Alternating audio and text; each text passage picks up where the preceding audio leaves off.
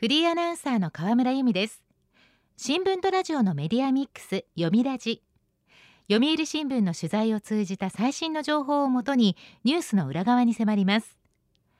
早速今日のトークゲストをご紹介しましょう。今日も電話でお話を伺います。読売新聞大阪本社文化部長稲垣修一さんです。読みラジには初出演です。よろしくお願いします。よろしくお願いします。稲垣さんのご担当を教えてくださいえー、っと私のいる大阪本社の文化部は関西を中心とする歴史や文化、芸術、演芸などを主な取材テーマにしておりまして文化人、芸能人のインタビューやさまざまな企画などの記事を手掛けています。私自身はと言いますともともと事件事故、災害なんかを扱う社会部の経験が長くって東南アジアに駐在する特派員を3年務めたこともあります。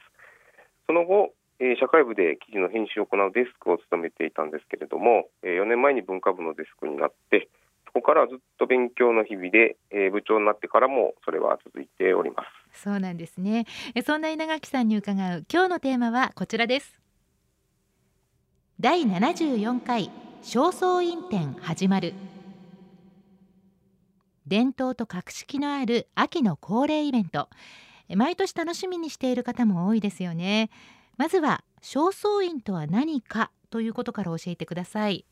はい、えー、正倉院はですね、えー、奈良東大寺大仏殿の近くにある宝物の収蔵施設でして正式名称を正倉院正倉と言います。建てられたのは奈良平城京に都があった頃の1250年以上前です、えー、きらびやかな鏡とか器とか、えー、屏風楽器古文書に至るまで現在に伝わる貴重な宝物とはおよそ9000件に上ります。奈良時代は遣唐使が一気していたのでシルクロードを通じて伝わった国際性豊かな品物がたくさんあるのが特徴なんですが、えー、外国製品ばかりかというとそうでもなくて外国のデザインや技術を持ち帰って日本国内で職人が作ったものも数多く見られます。えー、そうなんですね。えー、でそもそもあの古代の日本では、えー、全国の役所や大きな寺に貴重な品を収める場所がありまして、でそれをまあ焦燥と呼んだわけなんですけれども焦燥院はそうすると、えー、焦燥が集まった区画という意味になるわけですけれども、えー、長い年月の間にこうした焦燥がどんどんなくなっていって、えー、東大寺の一棟だけが残ったためこの建物が固有名詞として正倉院と呼ばれるようになったわけです。そうなんですか。知りませんでした。その正倉院とはどんな建物なんでしょうか？えー、詳細の大きさはですね、えー、全長が33メートル、高さが14メートル、奥行きが9.4メートルで、えー、地面から床までは2.7メートルという高床式の建物です。内部は3つの部屋に分かれていて、えー、北側から順番に北層、中層、南層と呼ばれています。北層と南層は三角形の太い木を組み上げて作るあぜ蔵造りという方法で建てられています。学校の体育館より一回り小さいログハウスといったような感じでしょうかね。はい、で宝物の元になっているのは、えー、756年に亡くなった聖武天皇の慰愛品、えー、つまり生前に大切にしていた品物のことです。妻の光明皇后が夫の冥福を祈って、えー、600数十点の品を夫が建てた東大寺の大仏に捧げたということなんですね。で3つの蔵に収められた宝物にはそれぞれ特徴がありまして、えー、主にその慰愛品が収められているのが北宋です。で中層には東大寺に伝わるさまざまな文書類、文房具、武器などがありまして、で南宋にはあの東大寺で行われた儀式にまつわる仏具なんかがありました。で宝物のリストなんかもあって、えー、その名前とか重さとか数、特徴なんかが書き残されています。なるほど聖武天皇の慰愛品600数十点がまあきちんと整理されていたわけですね。でもなぜ1250年以上も前から伝わるこの宝物が今も良好な保存状態でその姿をとどめているんでしょうか？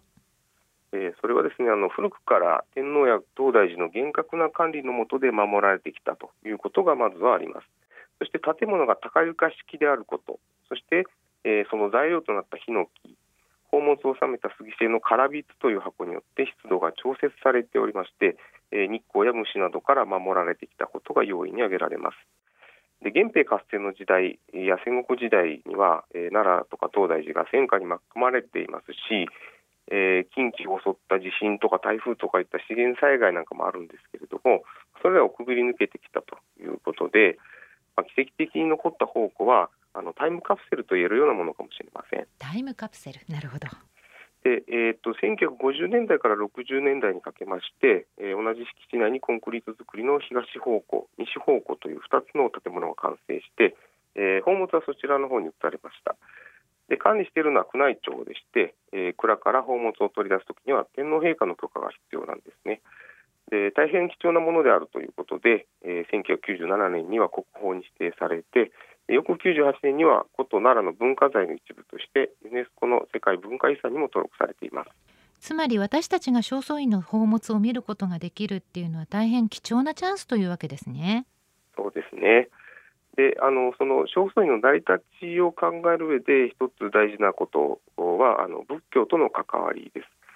えー、752年に完成した東大寺の大仏は、えー、聖武天皇による10年がかりの国家プロジェクトでした。で新型コロナウイルスの流行以来あの歴史上のパンデミックについてはいろいろ話題になってますけれども、えー、奈良時代にも天然痘の流行というのがありました。でこれは当時の日本の人口の3割近くにあたる100万人から150万人が亡くなったのではないかと言われる疫病でした。でそうした時期に貴族の反乱とか飢饉なども相次ぎまして、えー、社会不安が高まっていたという背景があります。そこで聖武天皇は国家安寧の願いを仏教に求めて仏教への信仰を国家統治に取り込んだわけで、えー、正倉院の宝物にはこうした時代の仏教文化が反映されているという特徴もあります。なるほど。大変興味深いですがそもそも正倉院展こちらが始まった経緯教えていただけますか？はい、えー、この正倉院には江戸時代からですね、えー、宝物を開封して点検して修理を施すというような作業はありました。で現在のようにこれらに合わせて、えー、毎年秋の恒例行事として宝物を一般公開するようになったのは終戦翌年の1946年のことです終戦の翌年にはもう公開してたんですねそうですね、うん、で戦後復興のムードの中で地元の奈良県から一般開放してほしいという声が高まったのがきっかけでした、えー、作家の井上康さんはシルクロードゆかりのトンコとかローランとかいう再起小説で知られていますがえー、1946年当時は、えー、毎日新聞の記者としてこの正倉院展を取材しています。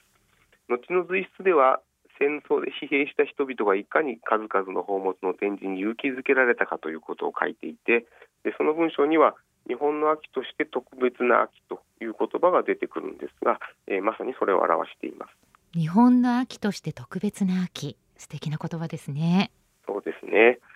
えー、で1946年以来、えー、正倉院展は昨年までで73回を数えまして来場者は20万人から30万人で推移してきたんですけれども、えー、去年、おととしは日時指定入場制という仕組みを導入しています。新型コロナウイルスの感染拡大防止のため、えー、密集を避けようということで当日券の販売を行わないで日時指定券つまり自分で入場を希望する日時を指定したチケットを購入してもらってえ入場券をある程度制限するということにしたわけです。今年はこの感染防止策を継続しての開催ということですね。第74回正倉院展会期は今月29日から11月14日までの17日間です。今日のトークゲストは読売新聞大阪本社文化部長稲垣修一さん奈良の秋を彩る第74回正倉院展について伺っていますさて後半はいよいよ今年の見どころです。はい。え目玉の一つとしてまずご紹介したい宝物がポスターの図柄にもなっている失敗金銀平脱の八角鏡です。失敗は漆の背という字が使われていて、え金と銀がえこれは平らに脱すると書くんですけども平脱という技法を使って塗られた八角形の鏡ですよということが名前からもわかります。聖武天皇が亡くなった後に作られた愛用の品のリストを国家珍宝帳と呼ぶんですけれども、えー、それにも名前が出てきます。はい、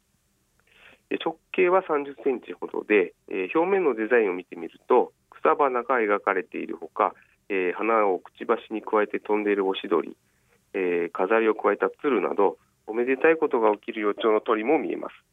平脱というのは漆と金や銀の薄板などを使って模様を浮かび上がらせる技法のことでして成分分析から中国で作られたと言われています。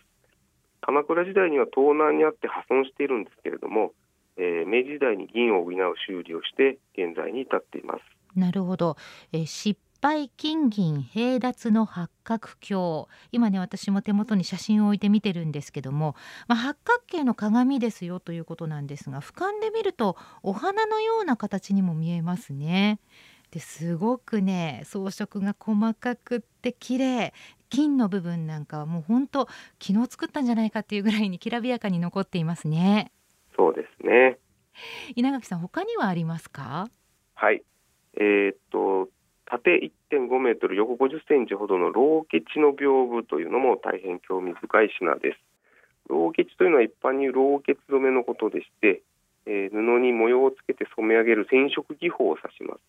先ほどの国家珍宝帳によりますと正倉院にはもともと60の老吉の屏風があったことが記されています。現在4つしか残ってないんですけれどもこのうちの今回は2つが出展されます。こちらは見るからに歴史ある屏風っていうか、まあ、それぞれに鳥と象が描かれてますね。はい、えー、この2つにはオウムと臓器、えー、臓器は動物の像という字に樹木の木という字を書くんですけれども、まあ、そういう名前がついていまして、えー、オウムは名前の通り下半分にオウムのような鳥がいます。上半分には木があってでその横に小という、えー、楽器を吹いている女性がいます、えー、鳳凰という伝説上の鳥が舞う姿も見えます。下半分にいる鳥は花を口にくわえていて、えー、鳥はオウムだと言われてきたんですけれども、えー、近年は三尺とか金形とかいう別の鳥ではないかというふうにも言われています。でさらにその下をよく見ると鹿もいるんですね。あ本当だ。いますね鹿。で銅器の方は、えー、真ん中に大きな像が見えます上の方に描かれた木をよく見ると幹のところに猿が座っていて下の方にはイノシシが走っています。宝物のデザインにはいろんな動物が描かれていまして、えー、今年出展される宝物もよく見ると可愛らしい動物や想像上の生き物がたくさんいるので、えー、ぜひ目を凝らして探してみていただくと楽しさも増すのではないかと思います。そうですね。まあ象はね当時まだ日本人誰も見たことなかったんじゃないでしょうかね。そうですね。ねえー、動物といえばですね白石の鎮守という2つの大理石のリリーフにも注目したいと思います。でそれをよく見るとですね、えー、それぞれ虎とウサギ竜と蛇が首と首を絡ませているユニークなデザインがわかります。中国の神話に登場する霊獣の獅子とネウシトラウでおなじみの自由に死に登場する生き物は全部で16種類になるんですけれども、えー、書斎には、えー、2種類ずつの動物を組み合わせたレリーフが全部で8つありまして、えー、虎とウサギ、竜と蛇が描かれているこれらのレリーフは白石の鎮守のトラウタツミと呼ばれるものです。白石の鎮守この鎮守っていうのは何ですか？えっと白石の鎮守というのはえっと白い石という字に鎮圧するとか沈めるとかあの重しで抑えるとかあの意味のある文鎮の鎮という字ですね。それに子供の子という漢字4文字で書きます。用途については、えー、重しではないかとか、いや装飾用の建築部材ではないかなどと言われてきましたが、実際の使い道はよく分かっていません。そうなんですね。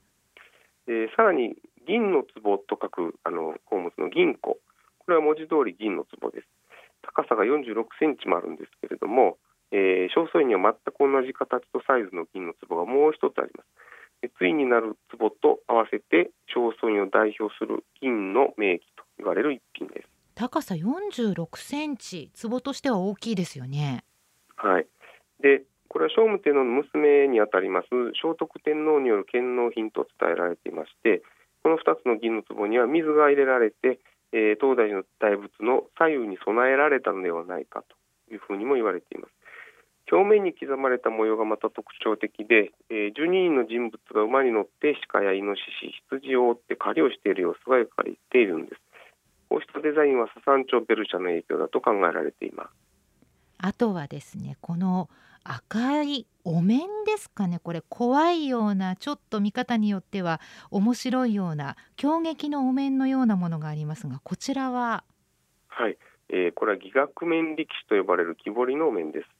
真っ赤な顔で、えー、歯を食いしばって怒りを表現しているようで、えー、その表情は一回見たら忘れそうもありません。そうですね。はで実はこの裏には天平商法4年4月9日と墨で書かれているんですが、えー、この日付というのが東大寺の大仏完成を祝う開元への儀式当日にあたります。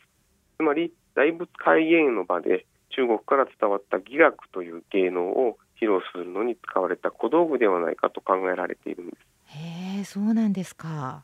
はい。で、えー、大仏開元へはですね、えー、法要と同時に最先端のエンターテインメントだった舞踊とか音楽とか披露されたと言われていまして、えー、正倉院に伝わる伎楽面には力士のほかに中国にあった呉という国の国王である呉公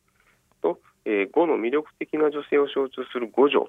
でそれを追い回す悪役の崑崙というのもありましてでこの力士は、えー、を懲らしめる役もありでした。で今回は呉公呉女のお面も出展されていますので合わせて天平時代の舞台芸能にも思いを馳せていただければというふうに思います。なるほど。実際に使われた様子などを思い浮かべるとさらに面白いですね。正倉院の宝物を間近に見ることができる貴重な機会。秋の奈良も堪能できる最高の贅沢ですね。